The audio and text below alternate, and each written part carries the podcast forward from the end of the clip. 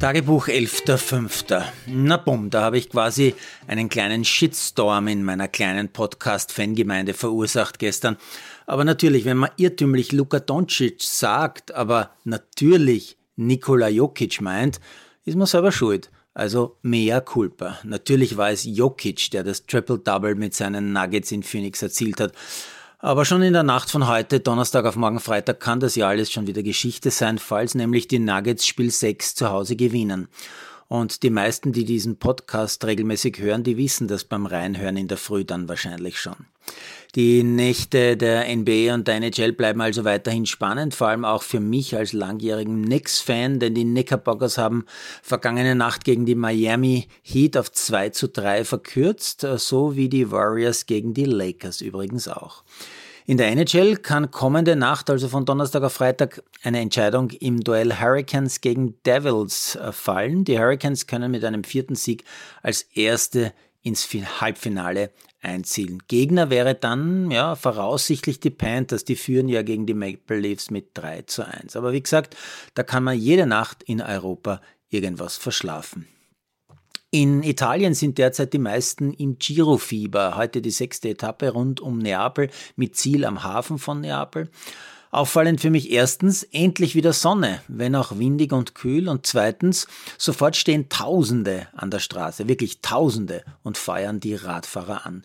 Äh, der Giro holt also nach wie vor die Leute aus den Häusern. Das Rennen endet wahrscheinlich für längere Zeit noch einmal mit einem Massensprint, äh, den der Däne Mats Pedersen um Zentimeter gewinnt. Er ist damit einer dieser wenigen Radprofis, äh, der es geschafft hat, bei jeder der drei großen Touren, also Vuelta, Giro und Tour de France, eine Etappe zu gewinnen. Und was für den Laien, also auch für mich, wieder sehr spannend und irgendwie unverständlich war, ein Duo führt da 20 Kilometer vor dem Ziel noch gut zwei Minuten. 10 Kilometer vor dem Ziel haben die zwei noch immer fast zwei Minuten Vorsprung. Das Feld fliegt zwar heran, aber selbst 1000 Meter vor der Ziellinie haben die zwei noch 15, 16 Sekunden Vorsprung. Und trotzdem schauen sie sich dauernd um und belauern sich so lange, bis sie 200 Meter vor dem Ziel vom Feld geschnappt und quasi überrollt werden. Ich Laie hätte gesagt, statt sich dauernd umzudrehen, hätten sie einfach nur reintreten müssen, dann wären sie wohl auf 1 und 2 durchs Ziel gefahren.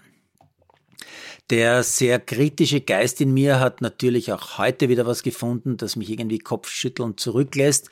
Meine Meinung dazu wird sicher wieder äh, ganz äh, vom nächsten Shitstorm gekillt, aber trotzdem oder gerade deshalb frage ich mich jetzt natürlich laut, warum bringen wir österreichische Sportjournalisten es fertig, seit rund, ich würde sagen, zehn Tagen wirklich täglich darüber zu berichten in allen Medien, dass ein Österreicher bei einem Challenger-Turnier ein Match gewinnt oder auch zwei.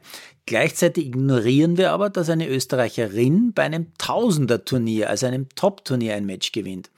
Ja, eh. Der eine ist der mit dem Heiligenschein, Dominik Thiem, Nummer 96 der Welt, gewinnt gegen die Nummer 220 Del Bonis aus Argentinien beim Challenger. Die andere ist Julia Grabherr, Nummer 89 der Welt, gewinnt beim Weltklasse-Turnier in Rom gegen die Nummer 178 Brancasio aus Italien. Ja, und wenn man jetzt alle Augen zudrückt, äh, dann sind äh, das quasi halbwegs ähnliche Duelle. Österreicher und Österreicherin knapp unter 100, Gegner so um die 200, wobei die Frau deutlich besser gesetzt ist.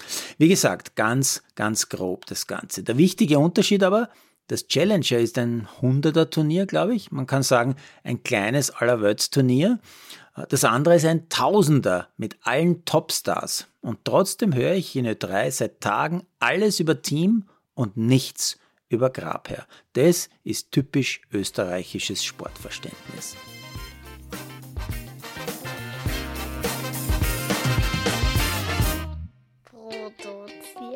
Malderino Chiesens.